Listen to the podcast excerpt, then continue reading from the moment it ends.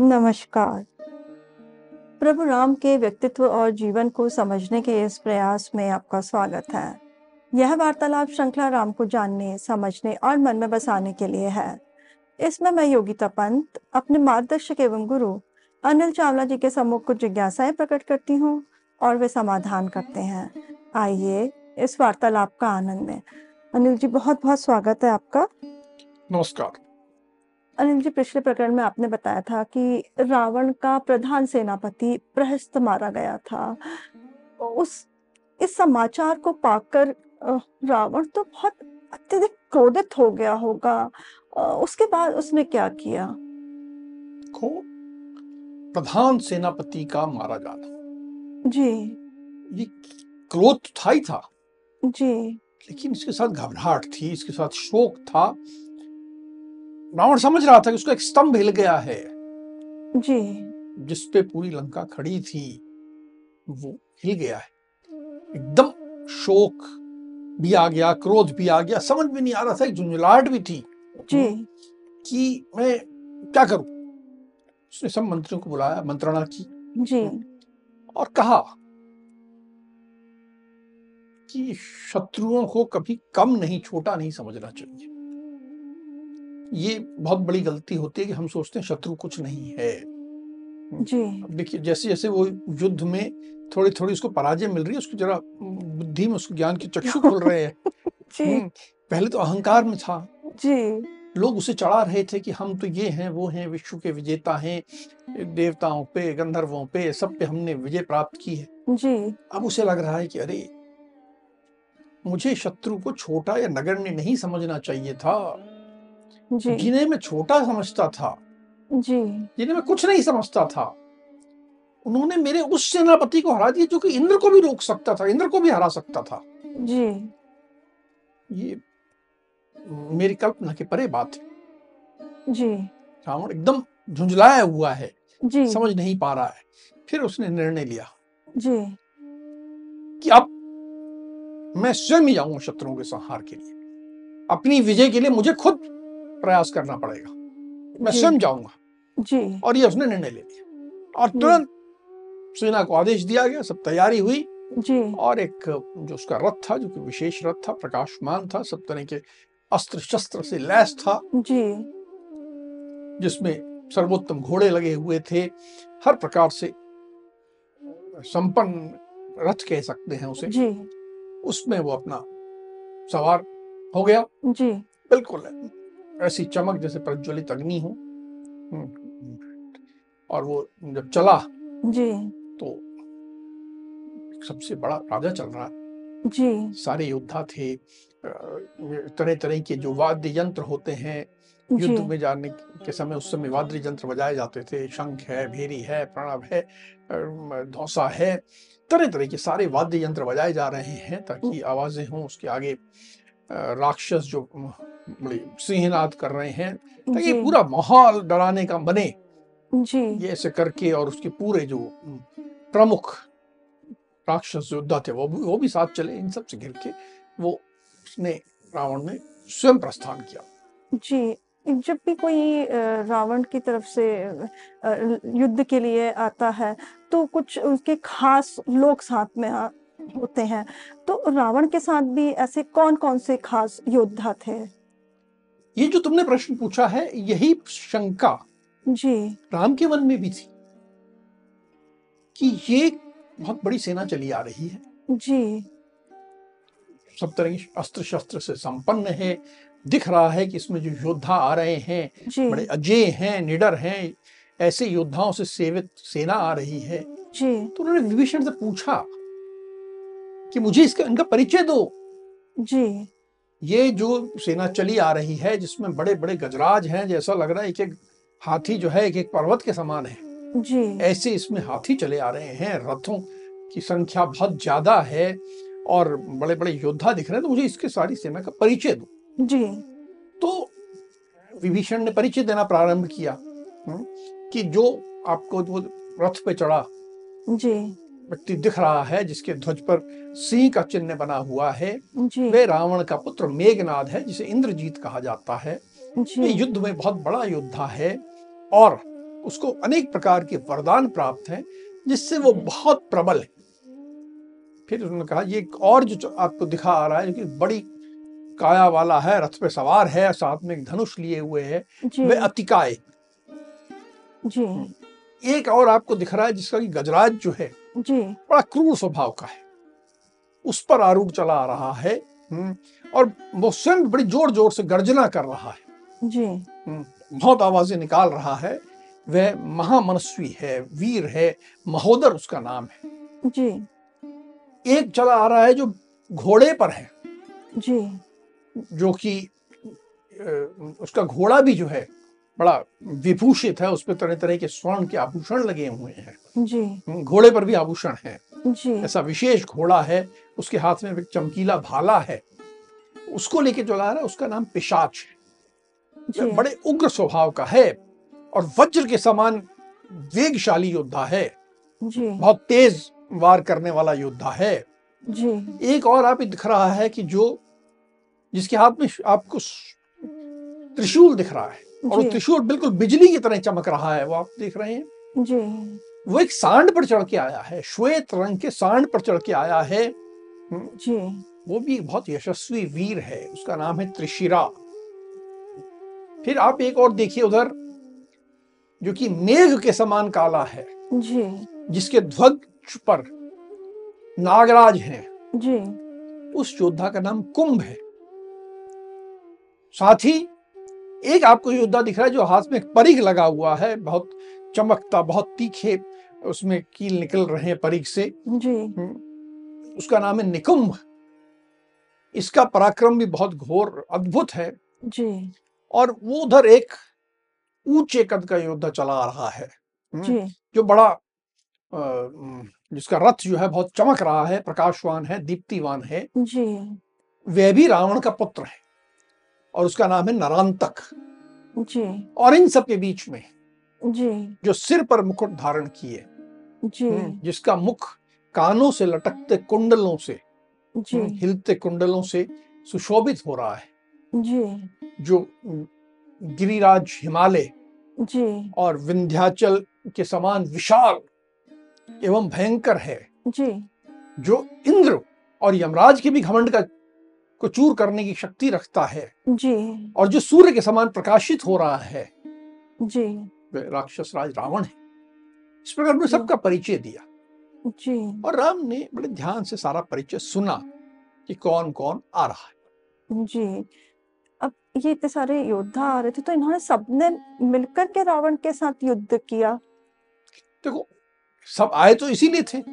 जी कि युद्ध करेंगे जी और हम सब एकत्र होकर युद्ध करेंगे जी हम अ, और रावण ने किसी को आदेश नहीं दिया था पर जब राजा चलता है तो बाकी योद्धा अपने आप चलते हैं साथ में जी आ गए थे जी लेकिन जब युद्ध के मैदान में पहुंच गए बिल्कुल सामने वानर सेना को देखा जी और अ, रावण ने देखा ये तो महासागर है हम्म, जी इतना बड़ा महासागर है तो रावण के मन में अचानक एक शंका हुई जी कि मेरे सारे योद्धा मेरे साथ हैं जी कहीं ऐसा ना हो कि हम यहाँ लड़ते रहें जी और ये वानर पीछे की तरफ से दीवारें फांद के जाएं और हमारे पूरी लंका को रौंद के रख दें मच के रख दें जी हम यहाँ युद्ध करते रहेंगे वहां तो लंका समाप्त हो जाएगी जी उसके बाद में घबराहट आ गई कि ये इतनी बड़ी सेना छोटी सेना नहीं है जी कि हम इनसे यहाँ युद्ध कर रहे हैं तो बाकी पीछे से कोई नहीं जा सकता जी तो उन्होंने पहले अपने आप को रोका और उन सब जो साथ में योद्धा थे जी जी उन्हें कहा नहीं ऐसी संभावना है जी इसलिए मैं यहाँ अकेले युद्ध करूंगा मेरे साथ कुछ सेना रहे जी और बाकी तुम लोग सब अपनी अपनी सेनाएं लेकर जी एक एक मोर्चे पे चले जाओ और ये ध्यान रखो कि वानर अंदर ना घुसने पाए जी नहीं तो हम वहां से समाप्त हो जाएंगे जी इसने सारे योद्धाओं को भेज दिया जी और फिर रथ पे था जी हाथ में धनुष लिया और बिल्कुल धनुष से बाणों की वर्षा करने लगा जी वानर सेना का संहार करने लगा एक के बाद एक वानर सेना बिल्कुल मरती चली जा रही थी जी अ, रावण ने जब निश्चय कर लिया कि वो अकेला ही अभी युद्ध करेगा तो उसका अ, सामना अ, सबसे पहले किसके साथ हुआ किसके साथ मतलब उसने युद्ध की प्रारंभ किया वानर सेना का संहार हो रहा था जी तो इसे देखकर जी जो वानरों के राजा थे सुग्रीव जी उन्होंने देखा और उन्होंने एक महान एक बहुत बड़ा शैल शिखर उठाया जी और उसे द- जो है फेंक कर जी रावण पर दे मारा जी रावण बहुत फुर्तीला उसने देखा कि वो शिखर आ रहा है उसने तुरंत ऐसे बाण फेंके कि वह शिखर जी मार्ग में ही रास्ते में ही हवा में ही जी टूट टूट गया और टूट के टुकड़े टुकड़े होकर बिखर गया जी वो जो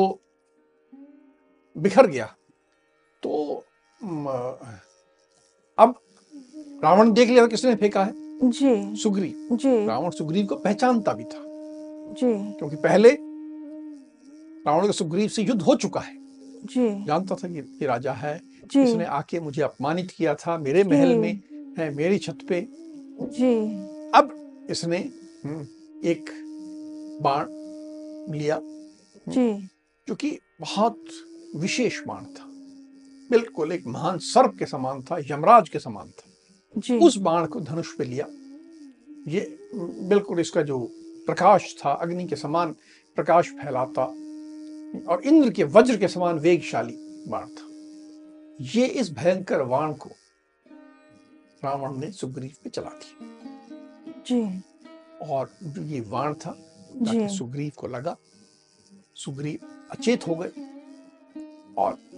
चीतकार करते हुए आर्तनाद करते हुए बिल्कुल जो कि पीड़ा में जो व्यक्ति होता है जैसे जोर से चिल्लाता है जी जी वैसे चिल्लाते हुए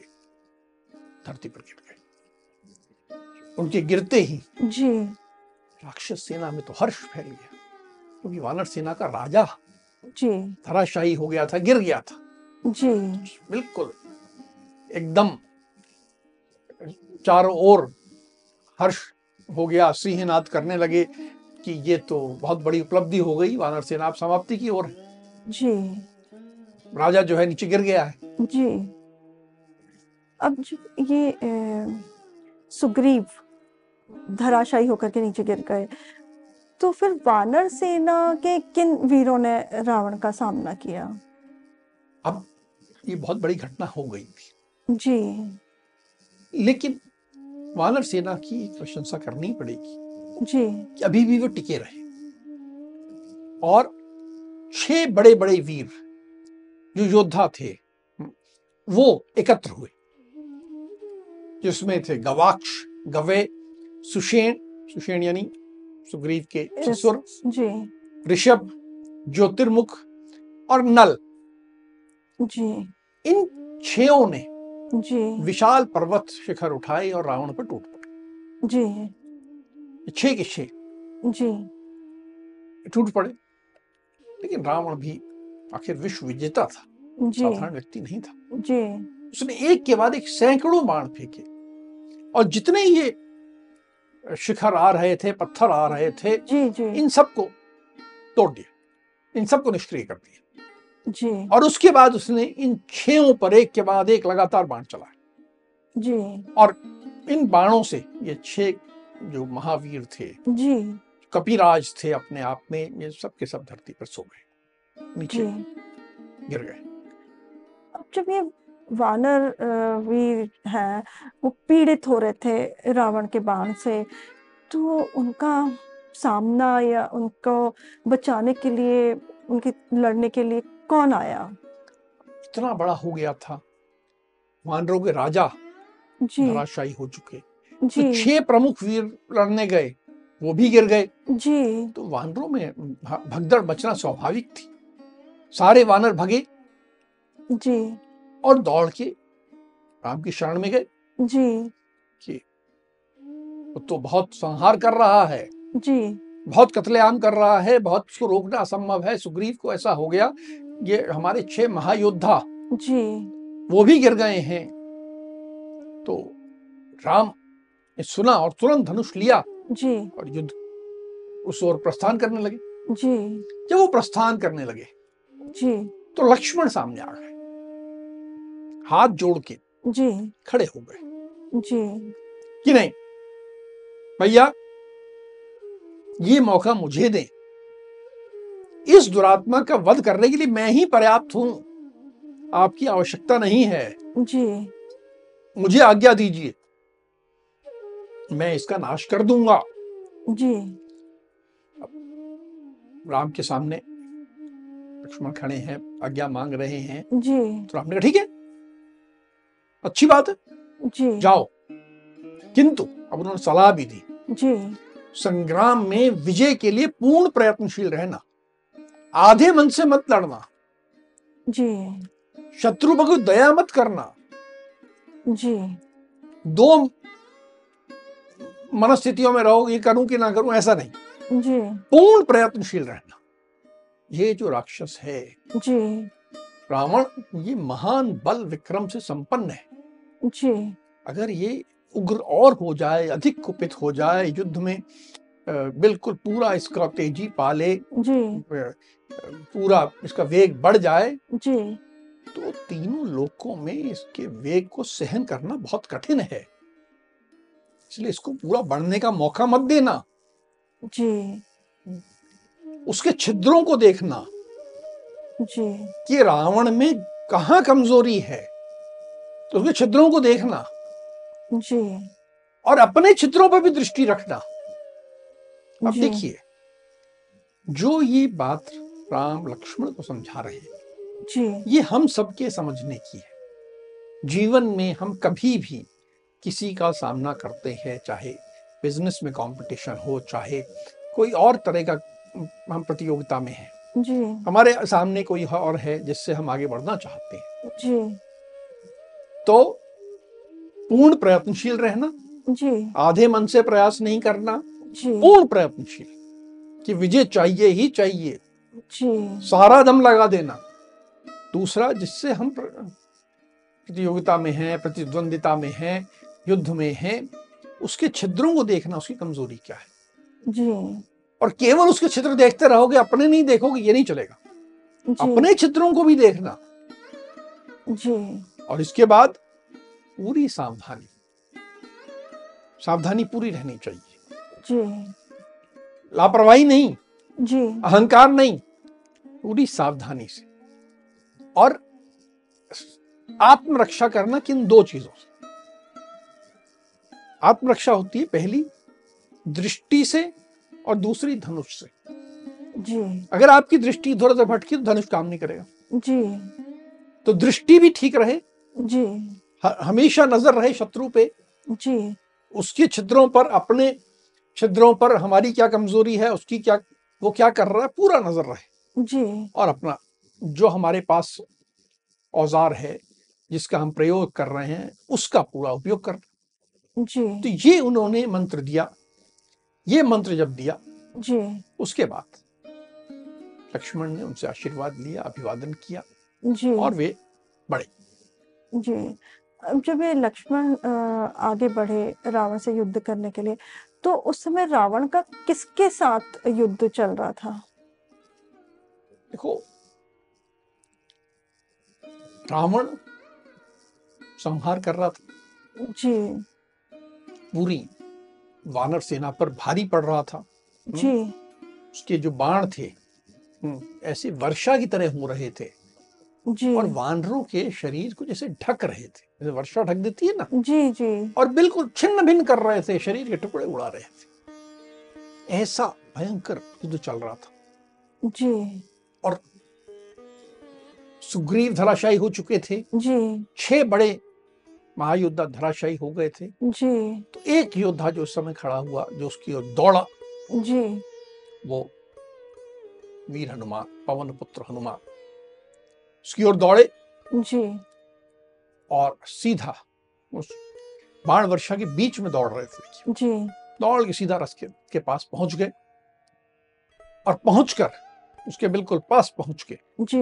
हम्म, अपनी दाहिना हाथ उठाकर हम्म, जैसे उसके ऊपर आक्रमण करने वाले हैं अपने हाथ उसे मारने वाले हैं भयभीत जी। कर रहे हैं उसको जी और फिर रावण से कहा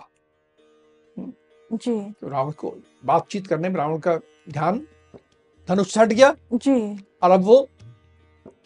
हनुमान की ओर उसका मुखातिब हो गया देखने जी लगा जी हनुमान ने उसे कहा हाँ। कि तुमने देवता दानव गंधर्व यक्ष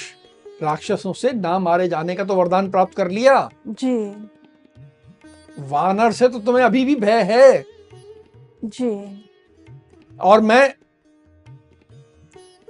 वानर पवनपुत्र हनुमान जी आज तुम्हारे साम- सम्मुख उपस्थित हूं और ये जो मेरा हाथ उठा है जी इसको देख लो ये अभी तुम पर पड़ेगा जी और पढ़कर तुम्हारे देह में जो प्राण है उनको अलग कर देगा इस तरह करके उन्होंने उसको ललकारा जी और उसके धनुष जो चल रहा था जी उसे भी रोका रावण ने जब ऐसी बात सुनी जी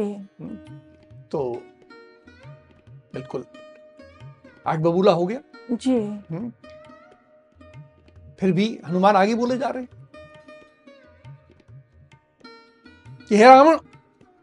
जी तुम पहले मेरे ऊपर प्रहार करो मैं देखूं जी तुम में कितना पराक्रम है ये जानने के बाद जी मैं तुम पर प्रहार करूंगा जी श्रेय रावण ने भी कहा जी कि तुम मेरे सम्मुख आए हो जी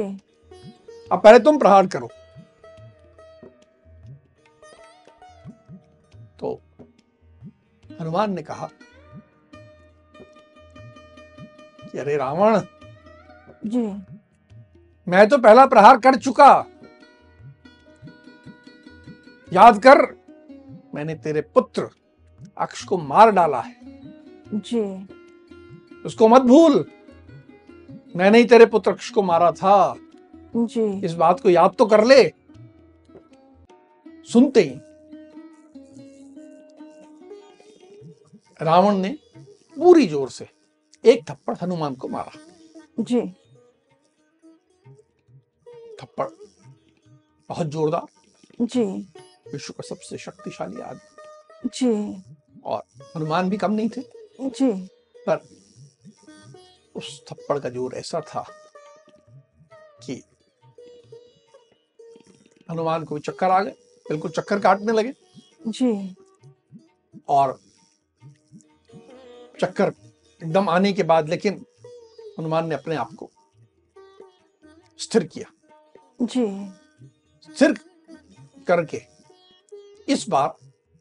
हनुमान ने पूरी जोर से जी रावण को थप्पड़ मारा पूरी जोर से और जैसे हनुमान का थप्पड़ रावण को पड़ा जी तो रावण भी डोल गया एकदम हिल गया जी जैसे जैसे कि जब भूकंप आता है तो कोई पर्वत हिलने लगता है जी वैसे रावण हिल रहा था जब स्थिर हुआ थोड़ा संभला जी तो उसने ए, हनुमान से कहा कि जी शाबाश तुम वास्तव में पराक्रम की दृष्टि से जी मेरे प्रशंसनीय प्रतिद्वंदी हो मेरे टक्कर के हो जी मेरे सामने खड़े होने योग्य हो जी प्रशंसा कर रहा रा- रावण हनुमान की जी हनुमान ने कहा कि मेरा थप्पड़ खा के तू अभी भी जिंदा है इसलिए मेरे पराक्रम को धिक्कार है जी मेरा पराक्रम किस काम का कि मैंने तुम्हें थप्पड़ मारा हो तुम अभी तक खड़े हो जी अब तुम एक बार और मुझे मारो हनुमान रावण से कह रहे हैं जी तुम एक बार और मारो जी जी उसके बाद में तुम्हें मुक्का मारूंगा जी और उस मुक्के कैसे तू हम लोग पहुंच जाएगा तेरा बचना संभव नहीं है जी रावण को ऐसा अपमान राम क्रोध में जी भर गया एकदम आंखें लाल हो गई जी और उसने पूरी अपनी शक्ति एकत्रित की जी और पूरी शक्ति के साथ दाहिना मुक्का तान कर हनुमान की छाती पर पूरी शक्ति से प्रहार किया वो प्रहार बहुत शक्तिशाली था जी हनुमान एकदम हिल गए जी विचलित हो गए जी जैसे कि उनकी आंखों के सामने अंधेरा छा गया हो ऐसी स्थिति हो गई। जी अनिल जी जो रावण और वानर सेना का जो युद्ध हो रहा है बहुत ही भयावह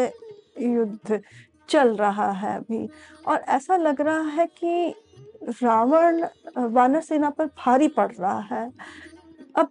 आगे और क्या होता है वो हम अब अगले प्रकरण में आपसे जानेंगे अब हम आज की चर्चा को यहीं विराम देते हैं अगली कड़ी में राम के जीवन से जुड़े कुछ अनछुए पहलुओं के साथ हम दोनों फिर उपस्थित होंगे राम राम राम राम